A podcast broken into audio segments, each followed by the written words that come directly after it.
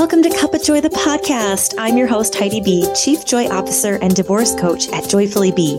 Each week, I'll bring you a guest or a thought that will help you shift your junk to joy, heartbreak to healing, and free the funk so you can move forward faster.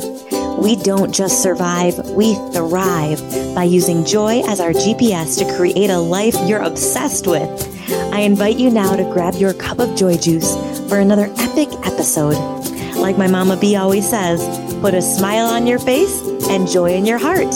And with that, let's start. Hey, hey, everybody. Welcome back to Cup of Joy, the podcast. Today is a solo jam where we are going to talk all things loneliness. I would have to say, you guys, the number one thing that brings people down or where they find themselves so stuck too often is loneliness. I know that personally, I've struggled with loneliness from time to time. And I certainly have gone through seasons of feeling bummed about feeling lonely. And I've had conversations with people close to me who have friends and family and loved ones surrounding them. And they still find themselves having moments of loneliness is something that we all experience. But what's really happening here with loneliness? I have been getting really, really curious about this topic, and I've uncovered several truths for myself that I really want to share with you today. And hopefully, it helps you if you have been fighting with loneliness or experiencing those feelings or maybe have in the past, or I'm pretty sure you will in the future. Hopefully, you can come back and return to this space and just feel a sense of relief moving through it. So, first things first, let's talk about what is loneliness. I know we all say it. I know we all know at a deep cellular level what that feels like in our system. But loneliness is the state of being alone and feeling sad about it. Let me repeat that. Loneliness is the state of being alone and feeling sad about it. So let's dive into that phrase in and of itself. Because when I hear that, all I see is opportunity. And I didn't used to feel like that. But after kind of deconstructing loneliness, which we're going to do today here on the podcast, I'm like, wow, okay, if loneliness is a state of being alone and feeling sad about it, this isn't, this is a moment of opportunity for us if we can really break this down and understand it. So, what I mean by an opportunity is that if something is a state, that means it can be changed. We can shift in and out of states, right? There is so much choice and change that can happen when something is in a state. It's not permanent. So, first things first, if you are feeling lonely, just know you are in a space that you can change. Woohoo! Isn't that exciting? That is so exciting, right? That means it's in your hands. It's in your heart. It's, it's an opportunity for your hands, your heart, and your head to all support your soul and actually move through this. You're not actually as stuck as you think that you are. All right. You're not stuck. You're in a state. Now, the next part of that phrase, loneliness is a state of being alone and feeling sad about it. The next part of this is the feeling part. Noticing that you are feeling sad about being in this state. And noticing is so key. It's so critical. I work with my clients on being in a state of awareness. And that is a skill. That is a practice. We need specific tools to actually sharpen and heighten our awareness so that we can notice our needs and our emotions and what's actually happening within ourselves. And when we're willing to notice and acknowledge the emotions and where they're taking up space in our systems, we can then take action to nourish our needs rather than pressing them down. So if we use this approach with loneliness, we can actually learn how to serve our souls rather than getting lost in the lonely and staying stuck in that state. Isn't that good news? I mean, that's really good news, you guys. This is good news, all good things with loneliness. And it only gets better from here. So stick with me. Let's talk about where we go wrong with loneliness. Because if we can't spot what we're doing wrong, we don't know how to actually shift it. Okay. So, why does loneliness linger from time to time? Why do we stay there longer than we actually need to? It feels sometimes like we just can't snap out of it. And maybe we tell ourselves things like, we're just meant to be, I'm just meant to be lonely. And I believe we get stuck for a couple of reasons. Three reasons in specific why we get stuck. So, number one reason. First reason is we are not acknowledging and allowing the sadness. Guys, we got to be sad. We got to be sad when your loneliness pops up, when that sadness pops up. You can't ignore it. You can't ignore it. You can't distract yourself from it. You actually need to acknowledge that it's there and allow yourself to be sad. Now, this doesn't mean to bask in the sadness.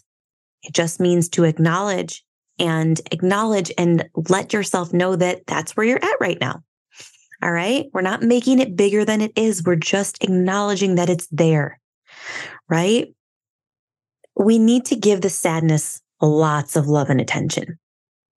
Give it love, give it safety, let it be noticed. But what happens so often is our brains go, You're lonely, you suck. Right? I mean, it's not even funny, but that's really what happens. At least that's what happens in my brain. You are lonely and you, that means you suck. You're horrible. You're not worthy. Nobody wants to think those things, but the reality is, is sometimes they pop up. And maybe we say things like, nobody wants to be with me, spend time with me. I'm not special enough. There's something wrong with me. It really tries to, our brains, our busy brains try to make meaning out of your aloneness, which leads us to number two. Number two reason why we get stuck is we confuse alone with lonely and we believe the bullying messages from our busy brains. This point, this number two point is key. There is a big difference between being alone and feeling lonely, but sometimes we lump it all together.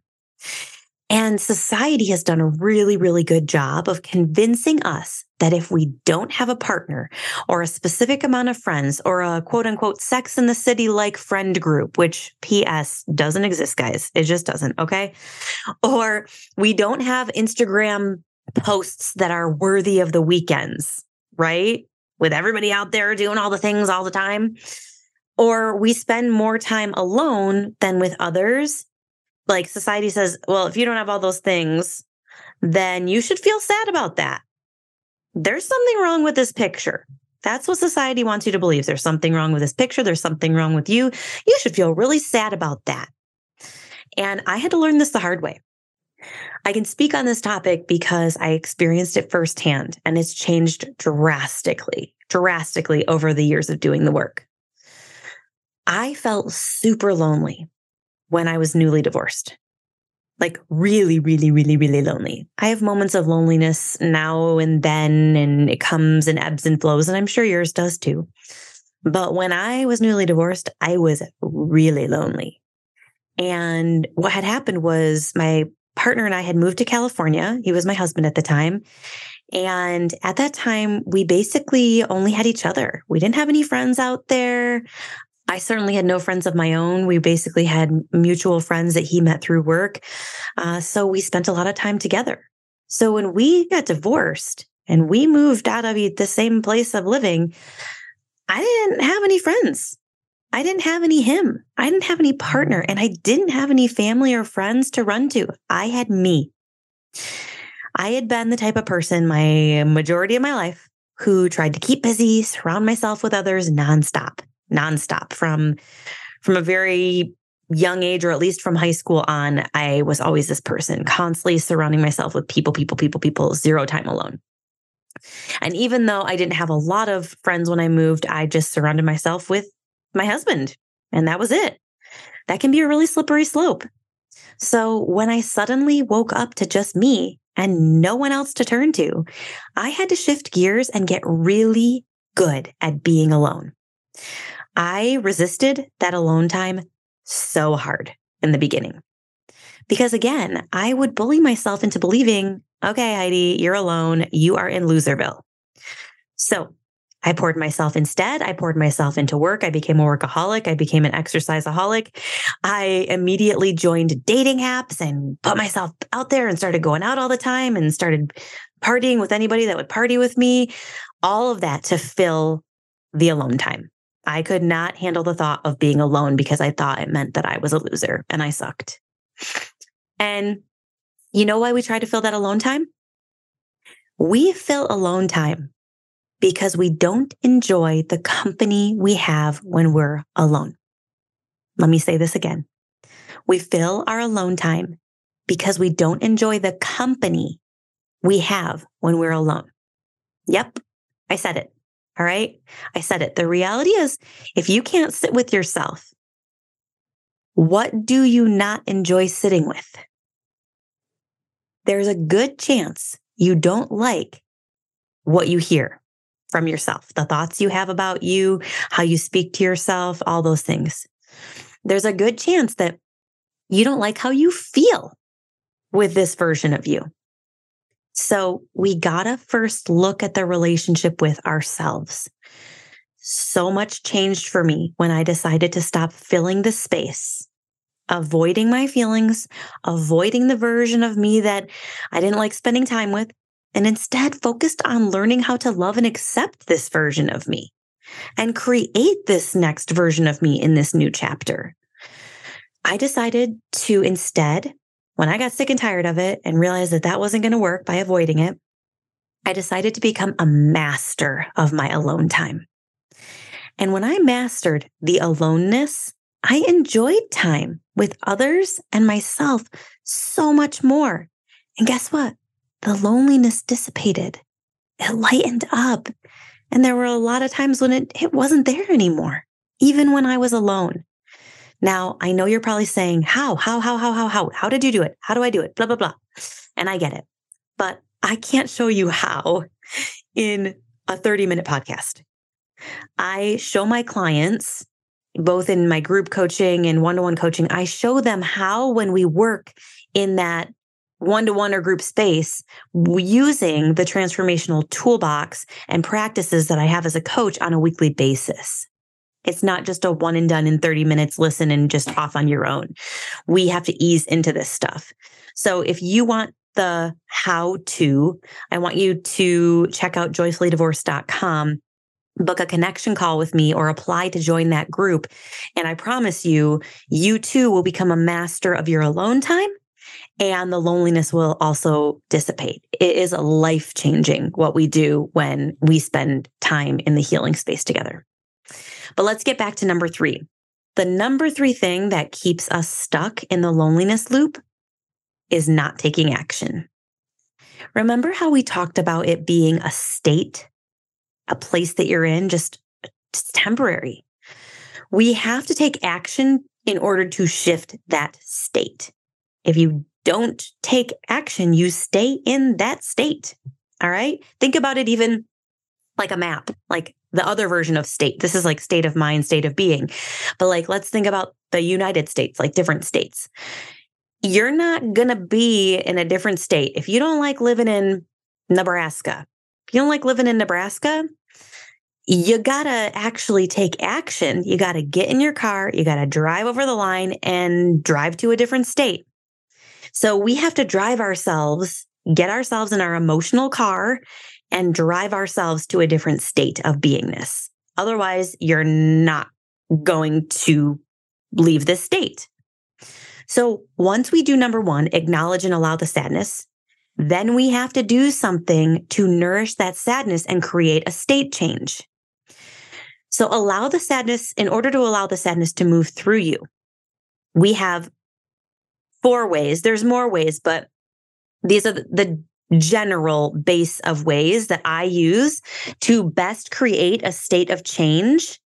And those things are write these down breath, movement, sound, and touch. Now, I'm a certified breathwork facilitator, so I do a lot of breathwork practice on myself and with my clients. It helps, if you're not familiar, it's breathing patterns that are done in a specific way based on your intention and your needs for different lengths of time to access the parts of the body that actually hold these deep resting emotions and it helps release or move those emotions at a deep cellular level so we don't have to try to think our way out of things because that's just exhausting. If you're trying to think your way out of loneliness, you're probably going to just feel exhausted all the time. So use your breath. The next option is movement. Literally move your physical body. It is a great way to shift your state. And there are so many ways to do this because I get people saying, well, I'm not a runner and I don't, I, my body can't do this or that. Fine. But most people, no matter who you are, can even sit in a chair or on your couch and you can shake your arms and you can shake your head and you can shake it out. Literally moving your physical body is incredible. I like to turn on state changing music. So turn on some jams that you haven't maybe tapped into in a while, even if you don't feel like you can take it, like turn up those 80s tunes. That's what my go to is, or whatever it is, it's going to not be depressing music, like turn on rage music or joyful music or whatever it is that you need to move through, shake it out, dance, whatever you need to do. I'll go, I sometimes I'll go for a walk, a run, a swim, even a walk to the mailbox and back can create a state of change. All right. The third way is sound. You can hum, you can sing, you can scream, you can cry, you can talk out your sadness literally to yourself or a trusted person. There are tons of ways to use sound as a state change. And the last one is touch. Not a lot of people talk about this, but actually embrace yourself, hug yourself. I'll put my hands over my heart and say, You are loved, you are safe, you are enough. Sometimes I'll rub my head if I'm feeling a lot of pressure in my head. Sometimes I'll get that face roller and, and roll, you know, my forehead or my cheeks or my neck. Sometimes I'll even just like rub my thighs or squeeze my knees, whatever it is that supports my body in that moment. So I want you to get curious with this. Get curious with the ways that you can use physical touch on yourself. You don't have to rely on anyone outside of yourself to use breath, movement, sound, and touch. They are four very incredible healing tools that you can use yourself. But the worst thing that you can do is ignore. Don't shove it off and hope that it goes away. It will literally be there clogging up your system, blocking your joy if you ignore it it will result in more loneliness and more stuckness. The truth about loneliness is that it's a label, a label that we use to describe the sensations and emotions that we're not really too keen on. But here's the fun fact the sensation that loneliness gives us, that sadness, the sensation is just information. The sensation is just information. And a lot of times we make a bigger deal of this than we need to. And we create messages that aren't even true in our busy brains instead of just knowing, oh, this sensation is telling me something. Our emotions are just nudges, like our little pokes, little pokes, little taps on the shoulder to alert us that the body is making a request. That's all. Don't make it mean anything else. Don't allow the sensation of loneliness to mean something about you that isn't true. And if you find yourself in this situation right now or in the future, I invite you to remember that you're simply misinterpreting the message. You're, you're misinterpreting the data, the information that the sensation is sending. We win the loneliness battle when we can go, Oh, my brain wants to label myself as lonely today. So, what is my body requesting of me? And ask yourself, what can I do with this data? I've learned that when this request comes up for me, a lot of times the request, the information from the sensations are things like, Hey, Heidi, I really, I really want to be seen. I really want to be heard. I really want to be valued right now. Hey, Heidi, I, hey, I'm craving connection. Help me out with that. Hey, Heidi, like sometimes it's even as simple as, Hey, Heidi, I'm craving fun. I'm craving variety. Can you switch things up? I'm bored with myself. I'm bored with you. They're just requests. The sensation of loneliness is your helper. It's a whisper in your ear. It's like, Psst, hey, we're headed in the direction of feeling really funked up. Let's do something to nourish our needs right now before we get too low. The moral of the story today is that we get to lean into loneliness. Lean into loneliness. Ask it what it's here to reveal to you, and then do something with that information to support yourself. Loneliness is a state, and alone time gets to be a real treat when you treasure yourself. I hope this is so helpful, you guys. I know the holidays were like in full swing and they can feel really lonely for those of us navigating heartbreak in any capacity, in any heartbreak that you're facing, in any kind of loss that you're facing. So I'm offering one to one sessions that can span the holidays of Christmas, New Year's, and Valentine's Day. Three months, you and me doing the deep healing work to move forward faster. So if you're looking for that, I want you to go to joyfullydivorced.com, book a quick 15 minute session with me to talk about Heal Through the Holidays coaching. I'm sending you all so much love. And remember to go out into the world, shine your light bright, and live a limitless life. See you soon. Thanks so much for tuning in. If you loved the chat today, take a quick screenshot of this episode and send it to a friend. Connecting with you brings sunshine to my soul. So let's continue our conversation on Instagram at joyfullybe and check out my soulful services at joyfullydivorced.com. Remember, joy is contagious. So go out there, shine your light bright, and live a limitless life.